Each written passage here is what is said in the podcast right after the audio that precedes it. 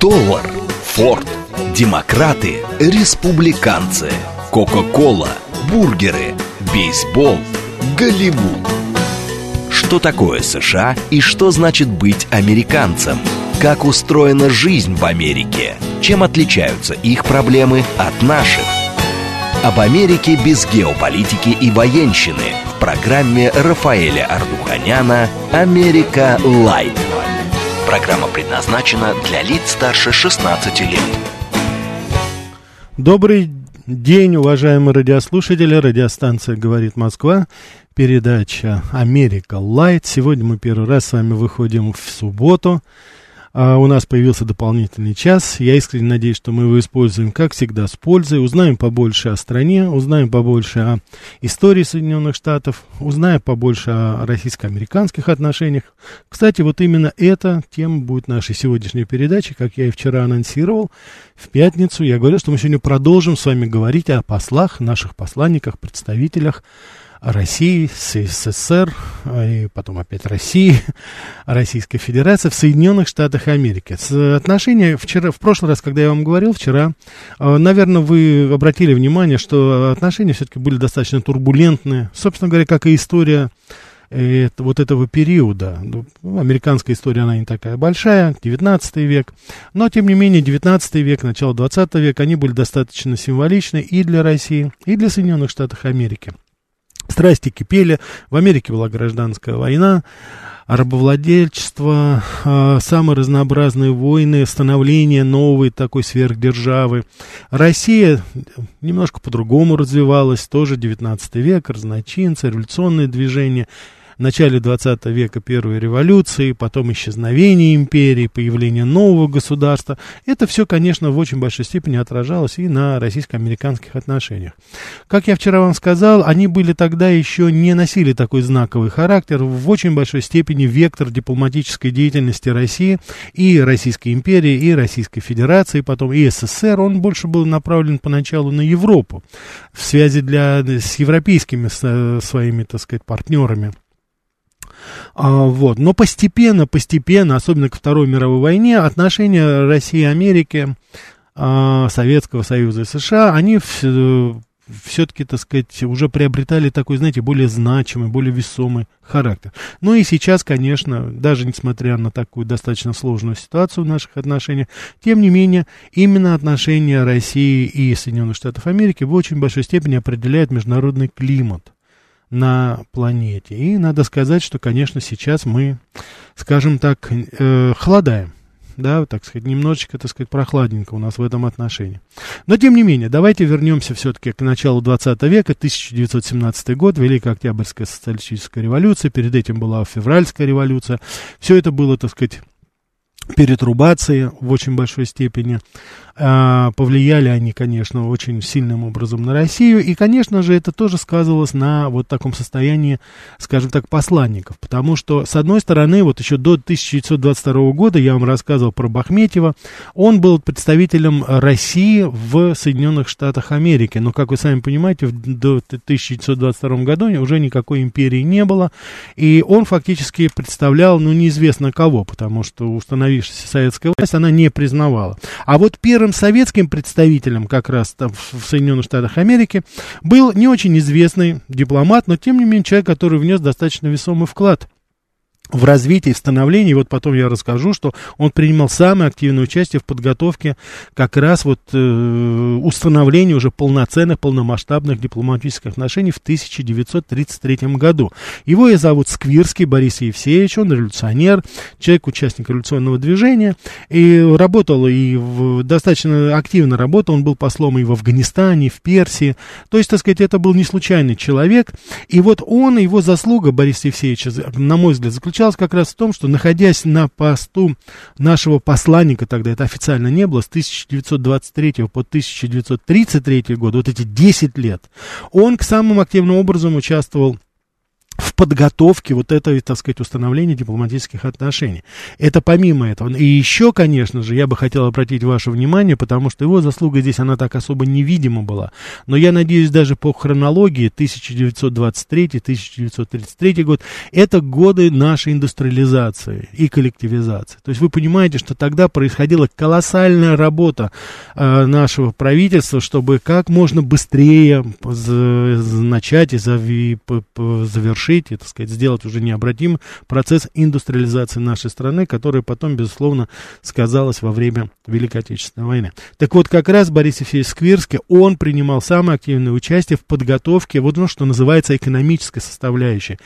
Мы получали тогда из Америки, вы наверняка знаете, очень много к нам приезжали и инженеры, мы получали технологии. Очень много специалистов сюда приезжало и перевозились целые заводы, можно сказать, сюда.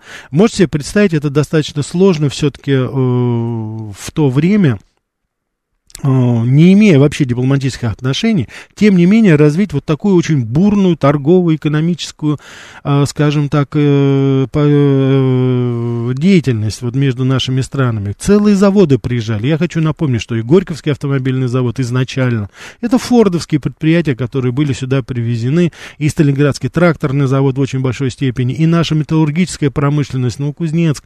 А это все, так сказать, привозилось вот туда по тем технологиям, приезжали целые корпорации, приезжали целые команды, так сказать, американских инженеров, которые, собственно говоря, конечно, нам очень помогли, давайте признаем это, в становлении нашего индустриального, что называется, сердца вот тогда молодой Советской Республики.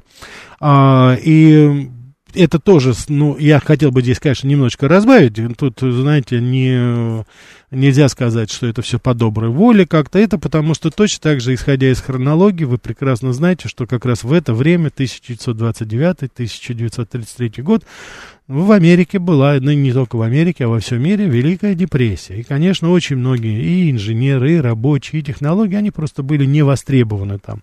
Так что, как говорится, видите, вот так очень хорошо здесь все сошлось в этом плане. Но, тем не менее, вот э, Сквирский Борис Евсеевич, он принимал самое активное участие в этом. Тогда очень интересно назывался, он назывался дипломатический агент Наркомата иностранных дел СССР. Вот, он стал, э, также он руководил информационным бюро, вот я бы хотел обратить внимание, это неизвестный факт, но в 1923 году он стал руководить русским информационным бюро.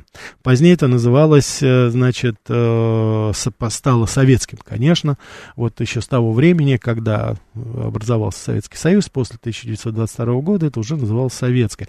Я бы хотел здесь обратить ваше внимание, потому что он участвовал в создании этого бюро. Посмотрите, уже тогда обращалось внимание, сто лет назад советское руководство обращало внимание на информационную составляющую. Потому что тогда была очень в Америке были очень популярны социалистические идеи, особенно на фоне Великой депрессии. Люди видели, что ну что же происходит. В Америке все закрывается, все рушится, обваливается, а молодая Советская Республика строит заводы. Более того, все это, так сказать, способствует даже, э, скажем так, занятости в Соединенных Штатах Америки. Поэтому, конечно, это было очень популярно, очень э, весомо не только в Америке, но и, конечно же, э, и в Европе. А там происходили аналогичные ситуации. Я, кстати, хочу сказать, что э, мы дипломатические отношения, допустим, с Великобританией установили гораздо раньше, в 1924 году. Вот скоро сто лет будет у нас лейбористское правительство, которое пришло к власти, оно, так сказать, достаточно быстро откликнулось на запрос. Так, здесь очень много приходит сообщений, вы поздравляете нас, спасибо вам большое. Вот, Андрей, спасибо, вот, 2987, э, спасибо вам большое за поздравления, вот, э, Григорий, спасибо. Да, вот, эм, так что спасибо вам за добрые слова, пожелания, вот, да, конечно же, напоминаю, передача «Диалог», у нас смс-портал 925-8888-94-8, телеграмм для сообщений «Говорит МСК и бот», прямой эфир 495-73-73-94-8, телеграмм-канал «Радио говорит МСК», ютуб-канал «Говорит Москва», звоните, всегда буду рад услышать ваше мнение, критику, комментарии. А, что вы думаете по этому поводу? Я хочу еще раз напомнить вам, потому что ну, здесь вот приходят сообщения, спрашивают, а почему мы это делаем, почему мы говорим об Америке, сейчас отношения не те. Мы с вами разделяем, уважаемые радиослушатели. Ни в коей мере мы не имеем в виду сейчас и не говорим о политическом истеблишменте, который, ну, его уже ниже критики, ниже плинтуса, и мы об этом говорим с вами в передачах «Револьвера». Сейчас мы с вами говорим о других вещах. Мы с вами пытаемся просто побольше узнать об этой стране. Большой, сильной, мощной пока еще стране. В любом случае, как бы ни складывались наши отношения, будут они дружеские или будут они вражеские, нам надо знать эту страну. Нам надо знать своих друзей, нам надо знать наших врагов. И с, с одной стороны. А с другой стороны, мы с вами не будем уподобляться вот этому, знаете, политике отмены, когда запрещается все русское. Откровенная русофобия сейчас и в Америке, к сожалению. У нас этого не будет. Мы с вами всегда будем разделять политиков, с одной стороны, а с другой стороны, народы, историю, культуру этой страны. Мы не собираемся с вами сражаться, так сказать, с культурой, если она действительно заслуживает нашего внимания. И вы, наверное, обращали Э, вы, наверное, видели, что мы в своих передачах рассказываем о действительно замечательных людях, о замечательных событиях, которые происходили в Америке, которые отразились, собственно говоря, на, э, не только на историю Соединенных Штатов или России, а и на весь мир. Так что мы с вами, как говорится, делаем дело такое как бы вперед, потому что политики приходят, уходят, а страны, народы и симпатии, они остаются. Я прекрасно это видел, работая в Соединенных Штатах Америки, и убежден, что у нас еще будет возможность а, уже это, и, может быть, и о российско-американских отношениях поговорить в такой, знаете, положительной коннотации. Я искренне надеюсь, что это так и будет. И кстати, вот опять вопрос, говорит, а есть ли такая передача в Америке про Россию? Нет, такой передачи про Россию доброжелательной нет. К сожалению, нет такого информационного источника, который бы рассказывал о нашей культуре, о наших традициях. И это, кстати, очень грустно. Это очень-очень грустно. Вот здесь напоминает 8226. Подольские швейные машинки. Конечно, да, конечно, это тоже, а, так сказать, э, то, что было привезено то, что мы позаимствовали тогда в, э, так сказать, у Америки. Так что, конечно, да. Это вот то, что касается, значит, э, Бориса Алексеевича Сквирского. То есть, значит, 10 лет он был нашим там посланником, или как его называли, дипломатическим агентом, человек, который, так сказать, э, занимался достаточно активно. Кстати, после того, когда в 1933 году стал другой наш представитель, мы сейчас к нему перейдем, речь будет идти о Троиновском Александре Антоновиче, это уже наш официальный посол, вот, и в 1933 году Сквирский все равно был временным поверенным а потом он еще был советником нашего полномочного представителя, то есть вот Троиновского. Так что он не бросил это и вот, так сказать, э, как говорится, э, продолжал участвовать вот во всем этом, не, не отказываясь от этого, да, так что так вот, вот. Так, теперь мы с вами, что называется, плавно переходим к нашему другому представителю. Это уже официальный посол. Это уже человек, который приехал как официальный полномочный посол. Это вот первый, так сказать, наш. Это это Троиновский Александр Антонович. Кстати, я вот и приурочил нашу передачу, почему я говорю, вот сейчас 90 лет исполняется установление уже таких официальных дипломатических отношений между Соединенными Штатами Америки и Советским Союзом. Я вам рассказывал эту историю, она, в, знаете, в форме такой байки, может быть, но, э, по крайней мере, я слышал это из американских источников. Каким образом это произошло? Это, конечно же, было детище Франклина Делано Рузвельта. Вы, наверное, уже обращали внимание, что я отдаю должное этому человеку, который очень много, на мой взгляд, сделал не только для Америки, но и в целом для международных для международного, так сказать, сообщества. Его роль во Второй мировой войне была, не, безусловно, э, неоценима.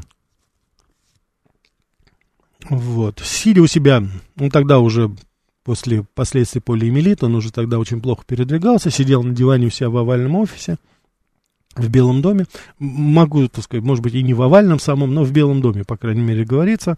И когда он увидел, у него висела карта, обсуждали совершенно другие вопросы, совершенно в другом месте, и вдруг он задает вопрос своему секретарю, говорит, а почему это, что это за белое пятно такое, размером в одну шестую всей, всей суши на земле? Ну, ему сказали, это Советский Союз, это страна, говорит, а Почему нет названия, почему у нас нет отношений? Ну, говорит, у нас нет отношений, вот мы пока его... Он говорит, ну это же нонсенс. Человек здравого смысла, практики, человек, то, что называется реаль-политик. Как же этого сейчас не хватает американским политикам?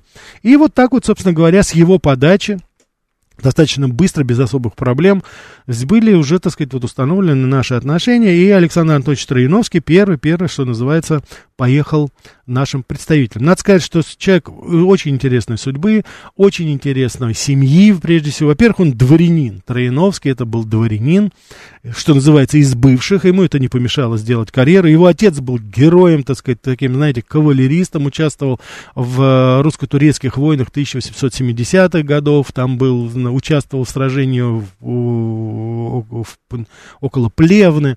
То есть такой человек из военной семьи, но, так сказать, рано примкнул к революционному движению вот, э, вступил в партию, вот, и, собственно говоря,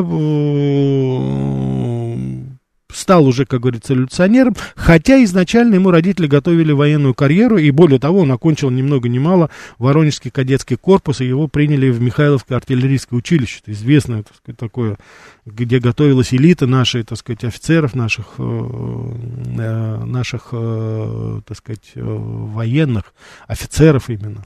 Вот. Но вот потом, так сказать, уже вот где-то в 1908 год его первый раз арестовали, потом он вынужден был в эмиграцию уехать, и вот постепенно он сблизился с большевиками. Вот, и хотя, конечно же, он ну, там до того, как стал большевиком, он был немножко меньшевиком, но, тем не менее, ему это не помешало, ему это не помешало сделать достаточно хорошую такую партийную карьеру. Он был, так сказать, вот у истоков, скажем так, э, Российской социал-демократической партии, был сподвижником Ленина, Троцкого, очень многих знал тогда, вот, и, собственно говоря, вот э, работал сначала в системе Гасторга в 24 году, вот, и э, тем не менее, вот обратили на что внимание, это уже в воспоминаниях Микояна было описано, что Троиновский во время переговора, вот как раз это касалось э, на вот э, поставок промышленного оборудования, тогда вот уже и Микоян, и доложил это и Сталин, обратили внимание, что у него такая хорошая хватка переговорщика.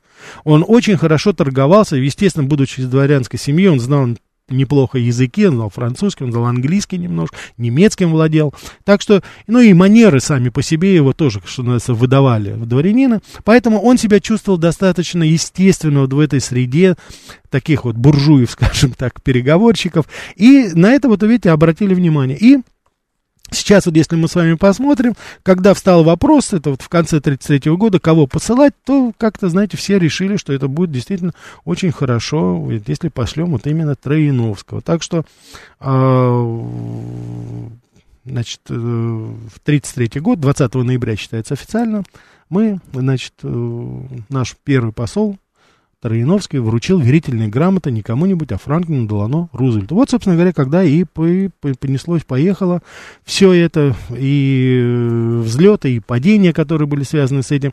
Но, тем не менее, все отмечают все-таки вклад человека э, Троиновского в развитие этих отношений. Он достаточно быстро влился вот в эту такую, знаете, ну, тусовку, скажем так, в тусовку э, дипломатических, скажем так, работников там, он не выделялся. И, безусловно, вот это, знаете, имиджевая характеристика военного, выправка, дворянина, прекрасно знающего несколько иностранных языков, человек, который чувствовал себя совершенно естественно э, в самых разнообразных ситуациях, встречаясь и с рабочими, и с деятелями профсоюзов, и с представителями бизнеса, и так называемой там аристократической. Тем не менее, вот его образ, он был достаточно позитивен. И именно поэтому поэтому вот как раз вот в преддверии Второй мировой войны образ Советского Союза, он достаточно положительно сказывался и на тот момент очень многие люди проявляли действительно э, самую искреннюю симпатию к Советскому Союзу. Я думаю, это будет в очень большой степени благодаря деятельности именно вот таких людей. И я хочу сказать, что именно наши вот такие успехи потом во время Второй мировой войны, которые были связаны с разведкой, с осуществлением разведдеятельности, это облегчало работу нашим разведчикам, потому что очень многие люди искренне и без всякой материальной заинтересованности а, помогали нашей стране в достижении достижении наших целей, понимая наши задачи, понимая и э, то, те, то, что мы делаем, собственно говоря, ну, в информационном, в, в пропагандистском плане. Так что это было достаточно интересно, и я бы хотел сказать, что это даже в свое время чуть не обернулось, ну, такие, знаете, не то чтобы, ну, такой политической перетрубации в США, потому что, когда Франклин Делано Рузвельт после после Великой депрессии в 1933 году, видите, как это совпало, окончание депрессии, Великой депрессии и э, установление дипломатических отношений. Франклин Делано Рузвельт тогда, провозглашая свой новый экономический курс, он в очень большой степени и встречаясь с бизнесменами, с банкирами, и объясняя, что нужно поделиться, надо э, осуществить социальные программы, социальные реформы, миллионы людей на улице, это будет взрыв социальный, это будет революция. И он как раз там апеллировал к тому, что социалистические идеи, они очень популярны сейчас в народе. Он говорил о том, что если сейчас мы, вот богатенькие, скажем так, не раскошелитесь, если вы не поможете людям, то тогда вас ожидает социальный взрыв, будет социалистическая революция. И, конечно же, он как бы кивал волей-неволей, он показывал на опыт России, показывал, что произошло там. И как раз указывал на то, насколько популярны все-таки идеи социализма. Потому что, ну, я еще раз хочу повторить, люди же видели. Вот был кризис, вот все закрывалось, а Россия, она строилась, она создавала целую индустрию. То, что не нужно было на Западе, Россия с удовольствием перенимала и, так сказать, делала это на благо людей. Там, при всех сложностях, конечно, того времени я бы не хотел идеализировать индустриализацию, коллективизацию, но, тем не менее, мы сами видим, что тогда происходило. А, вот. Так что тоже, видите, вот такая и слишком такая рьяная хорошая работа, она тоже, как говорится, была использована даже нашими э, идеологическими оппонентами, но и в конечном итоге это сыграло все-таки, я думаю, пошло на пользу и американскому народу, но и советскому народу. Как раз именно тогда, вот по новому экономическому курсу, осуществляя банковскую реформу, Франклин Делано Рузвельт, он как раз вот иначе инициировал вот эти вот welfare, эти программы, социальные программы поддержки населения. Тогда открывалось огромное количество бесплатных столовых, э, где люди могли, так сказать, и поесть горячую пищу, и получить какую-то одежду. То есть это все осуществлялось в таком, знаете, в полном масштабе. И это, я, конечно, я думаю, в очень большой степени изгладило те социальные а, шероховатости, которые были в американском обществе. Так что вот, вот так вот. Так, значит, то, что касается, значит, и по, по поводу Троиновского, он, так сказать, достаточно э, успешно, что называется, начал э, а, свою карьеру именно в качестве посла. Как я уже сказал, что в самых разнообразных сферах он принимал участие. Он был послом до 1938 года. И э, э, После этого его деятельность была очень положительно оценена и Сталиным, и вообще советским руководством, и он, ну, что называется, пошел на повышение, скажем так.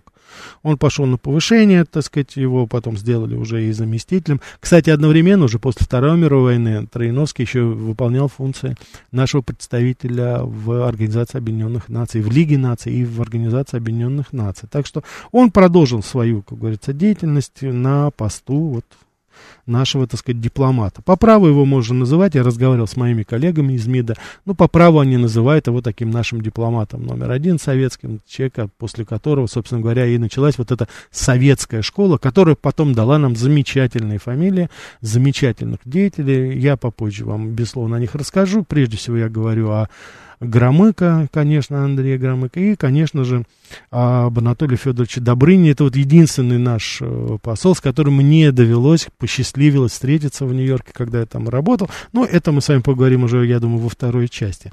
А вот, а в 1938 году, когда э, Александр Антонович Троиновский ушел в отставку, на нашим, так сказать, послом стал другой очень интересный персонаж. Мы о нем поговорим после перерыва. Я говорю о Максиме Максимовиче Литвинове. Этот человек достаточно все-таки, знаете, э, выделяется даже из общей когорты, потому что, конечно же, это человек, который очень сложный путь прошел, очень сложно, очень неоднозначная личность. Я вот с вами поделюсь информацией, а вы скажете, каким образом разделяете ли вы, скажем так, мое мнение об этом человеке. Но это было, так сказать, такой сложный период, это уже был период Второй мировой войны, Великой Отечественной войны нашей, да и было достаточно все очень сложно развивалось. Не, давайте не будем забывать, что 1938 год, когда он приступил, это время репрессий было. Поэтому, конечно, очень-очень многие события там неоднозначные, скажем так, происходили. Сейчас я хочу, чтобы вы послушали наш выпуск новостей. Очень много интересного. Чуть-чуть немножко рекламы, а потом продолжим. Что такое США и что значит быть американцем? Как устроена жизнь в Америке? Чем отличаются их проблемы от наших?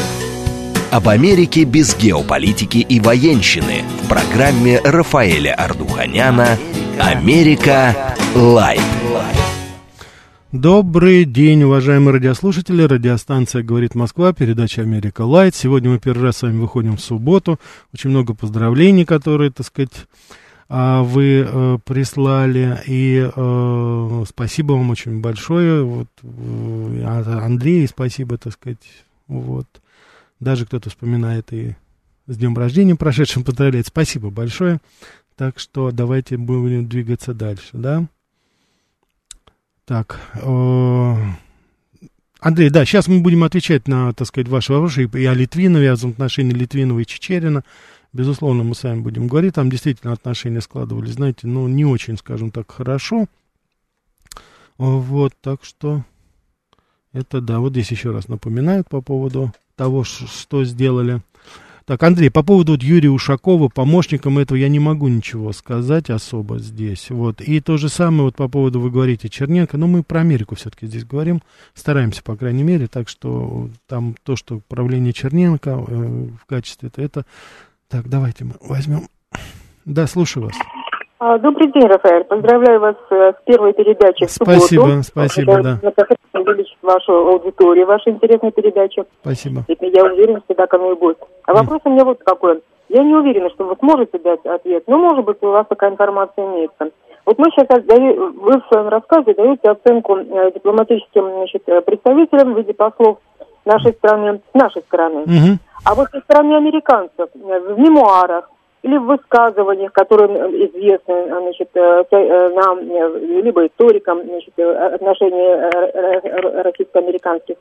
Вот кто-нибудь давал либо позитивную, либо наоборот очень негативную оценку. Вы как Это бы, да, спасибо, спасибо. Вы как раз предваряете следующий цикл передач. Я думаю, что я следующий после этой после того, как мы с вами поговорим о наших послах в Соединенных Штатах Америки, я подготовлю передачу, э, уже ее готовлю, передачу об американских послах.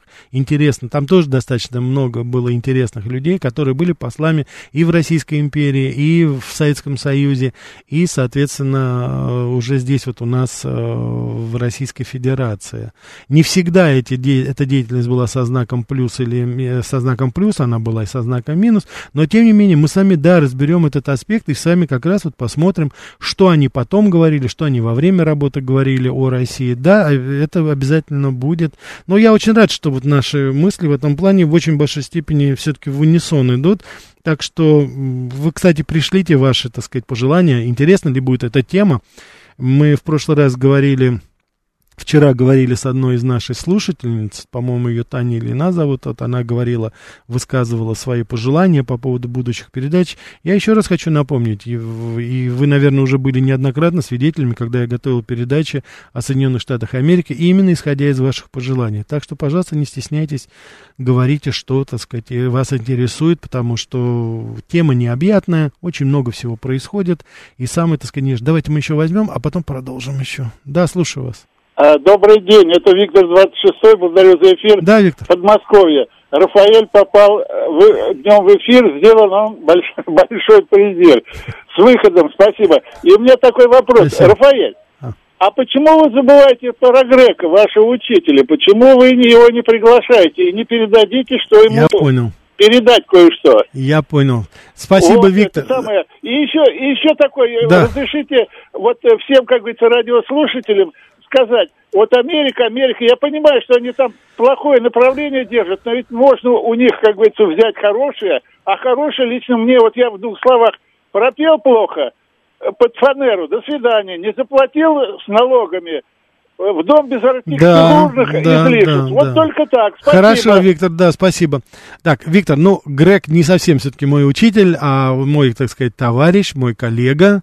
И опять же, вот я искренне радуюсь, потому что в ближайшее время Грег придет на нашу радиостанцию. Он сейчас, так сказать, в отъезде, сейчас он приедет, привезет нам кучу новостей из Соединенных Штатов. Так что, Виктор, я не забываю ни в коей мере. И всегда, если есть возможность, вот знаете, что называется а, с корабля на бал, человек, который только-только вот вернулся из Америки, мне очень важно передать это настроение, тем более Грег, он, как говорится, а, ну, он в детстве уехал туда, в, в, в Америку, так что он, но, тем не менее, он, как говорится, Россию помнит, И будет интересно узнать его мнение, вот сравнить. Так что Грег будет у нас, Грег Вайнер. Я хочу напомнить, что с Грегом мы знакомы уже там больше 20 лет. Вместе в Нью-Йорке у нас была передача. Тогда Грег был хост. Грег тогда вел передачу. Он меня приглашал в качестве эксперта туда.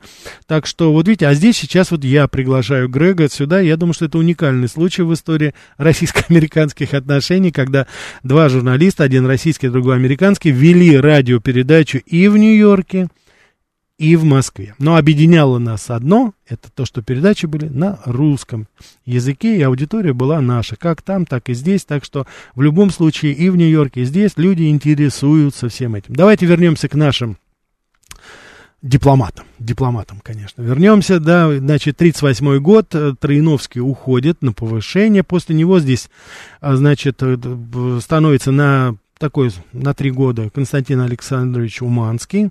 Он был поверенным в делах, потом был полномочный представитель. Но вот в сорок первом году, я уже сказал, Максим Максимович Литвинов, человек очень-очень сложной судьбы. Человек, э, который был э, стоял у истоков, скажем так, то же самое революционного движения, человек, который себя очень проявил хорошо.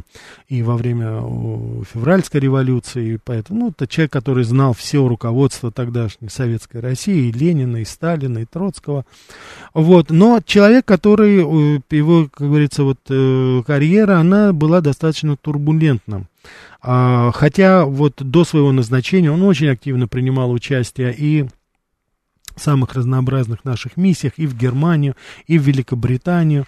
Он устанавливал, так сказать, первые дипломатические отношения, участвовал в установлении первых дипломатических отношений а, с европейскими многими странами, со Швецией тогда, вот с Германией особенно это было, вот особенно после Генуэзской конференции 1922 года. Но, вы знаете, в какой-то момент все-таки он попал в определенную немилость, потому что, на мой взгляд, произошла такая, знаете, перетурбация. А, он, безусловно, был таким, знаете, ну, рожден был дипломатом, человек был дипломат, у него были связи, то же самое, знание нескольких иностранных языков, из, э, так сказать, обеспеченной достаточно семьи он был, вот. Но э, все-таки, наверное, основная вот его, ну, трагедия, может быть, Максима Максимовича, хотя он не пострадал во время репрессий, он все-таки слишком миролюбиво воспринимал вот те реалии, которые были тогда, перед которыми стоял Советский Союз. Он думался, он был сторонником переговоров, разоружения. Вот он в очень большой степени, знаете, он думал, что можно действительно установить вот какие-то, э, знаете, доверительные отношения и э, с э, западными партнерами. Он искренне верил, что можно будет установить контакты и с Великобританией, и с Германией, и, так сказать, реализовать их потом. Ну, вот, э, тем не менее, как практика показала, все-таки он ошибался в этом плане. И поэтому, конечно же, его вот его постоянно передвигали. Он был сначала, я хочу вам сказать, что вот до назначения послом в Америку, а я думаю, что в очень большой степени это было сделано потому, что Тогда, вот в этот период, э, вопрос о втором фронте стоял достаточно остро, и э, надо было действительно прилагать очень большие дипломатические усилия, чтобы продвигать эту идею. И, конечно же, вот Литминов, так как он, э, я хочу сказать, что а, ну, по, своему, по происхождению его настоящее имя Мейер Генох Валах. Он, конечно, он из евреев родился в, в Российской империи, еще в Гродненске, там, по-моему, местечке в Беларуси, по-моему, Беларуси или Украине, по-моему, Беларуси это было. Вот. Поэтому, конечно же, его связь вот с, с, так сказать, представителями еврейской диаспоры там, она играла ключевую роль, очень важную роль тогда. Тогда еврейский комитет, еврейские организации в Америке, они активно выступали за поддержку Советского Союза, и в очень большой степени, конечно же, это э, заслуга была Литвинова. Литвинова и, конечно же, на замечательного нашего э, артиста, который трагически погиб, хотя очень многие говорят, что это было все-таки заказанное убийство. Это я говорю, конечно, Михоэлся. Вот, он тоже, так сказать, ездили, они как они были друзья с Литвиновым, и Литвинов очень пережив, очень, очень, очень переживал вот так сказать, смерть Михуэлса, э, якобы в автомобильной катастрофе. Ну, там, в общем, так сказать, это, это отдельная уже история, я не хочу сейчас это педалировать, там разные, как говорится, мнения по этому поводу. Но, тем не менее, вот он использовал и этот фактор для того, чтобы помогать Советскому Союзу.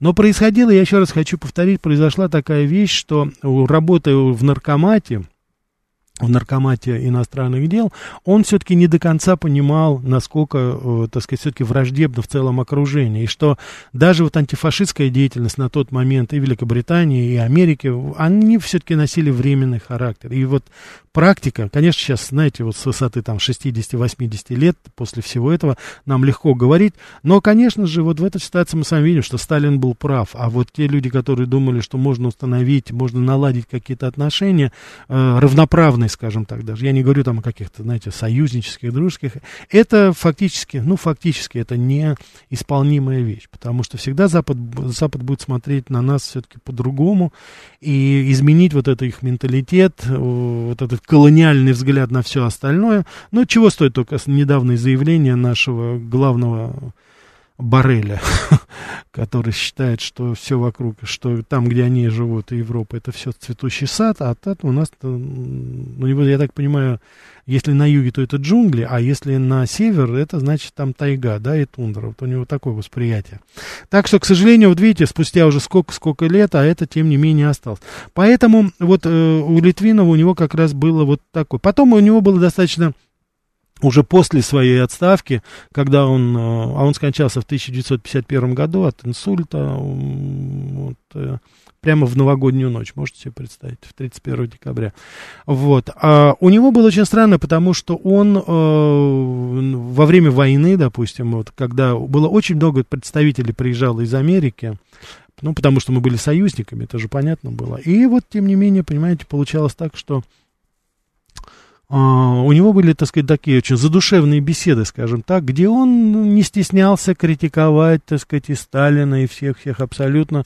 Вот у него был такой очень странный подход вот, вот здесь. И, естественно, там это записывалось, передавалось Сталину, но это, конечно, не прибавляло ему авторитета, поэтому вот все и Молотов, и э, Микоян, и Хрущев, они потом были резко негативно настроены против Литвинова. Вот вот такая, знаете, очень противоречивая была все-таки фигура. О ней можно, можно было поговорить побольше, но я не хочу особо больше останавливаться, потому что у нас впереди еще два наших, э, я хотел бы рассказать еще о двух наших замечательных э, дипломатах, которые сыграли действительно очень, так сказать, э, существенную роль в, в целом в дипломатической службе Советского Союза и, конечно же, вот восстановление именно э, советско-американских отношений.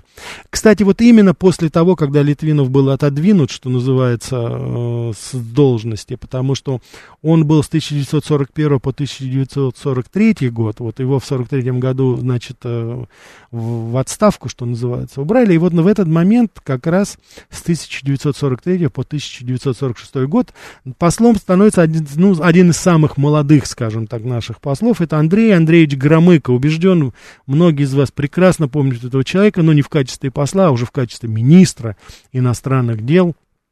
Так что, конечно же, это было человек, который сделал головокружительную карьеру, пользовался непререкаемым авторитетом. И, так сказать, причем положительно о нем высказывались и начиная с э, Франклина Делано Рузвельта и вплоть до вот на конца 80-х годов, когда он еще, так сказать, был, что называется, действующий политический деятель у нас в стране до так называемой перестройки.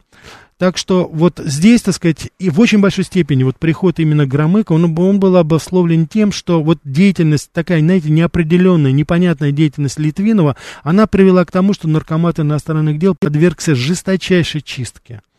То есть многие вот свидетели, которые, а какие свидетели, это машинистский, технический персонал, они говорили, что мы заходили в наркомат, он тогда был на площади вот Воровской, это около Лубянки, а когда приходили туда, там было пусто просто, там просто не было людей.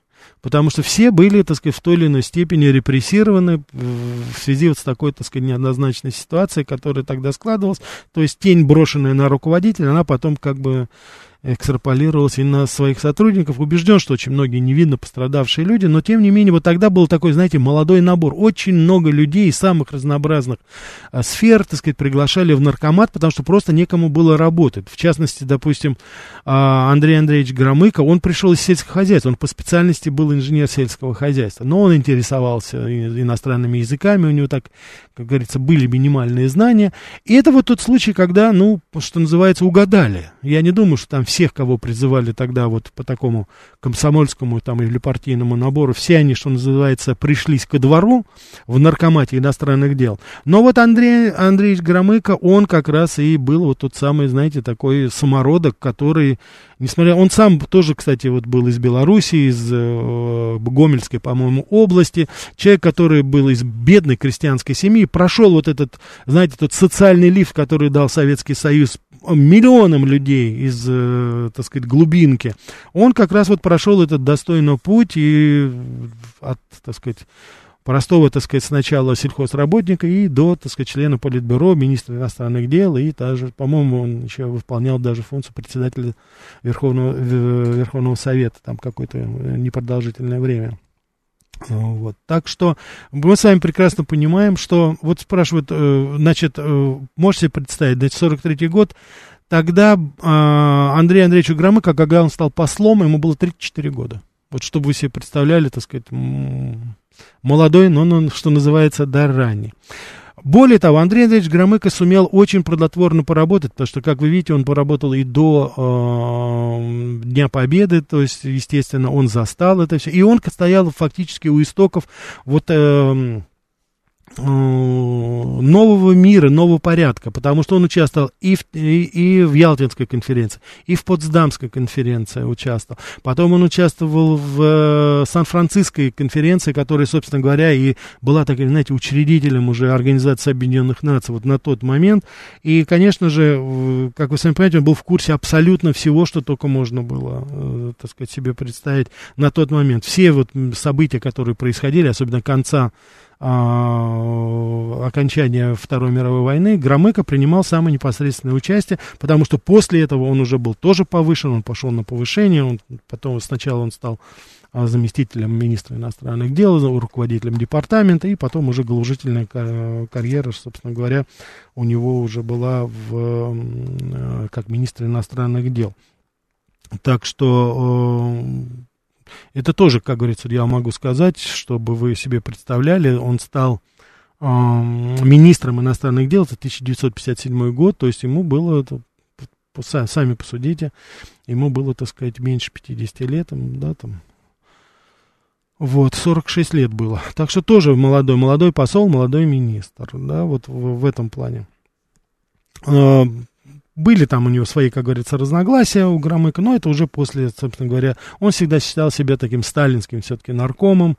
Это такая целая плеяда, знаете, это отдельно можно говорить об этих людях. Вот, э, не очень хорошо принял хрущевскую оттепель, но, тем не менее, а, собственно говоря, вот вы можете даже человека, наверное, вот а, судить о нем, у него было такое, знаете, ну, кличка, это мистер. No. Этот человек рьяно отстаивал интересы Советского Союза. Рьяно. И в очень большой степени политика вот разрядки, которая была тогда возможна, установление отношений с Федеративной Республикой Германии, ну, правда, сейчас в ФРГ это не, не вспоминают, это было тоже плодом все-таки работы вот ведомства, которым э, руководил э, Андрей Андреевич Громыко.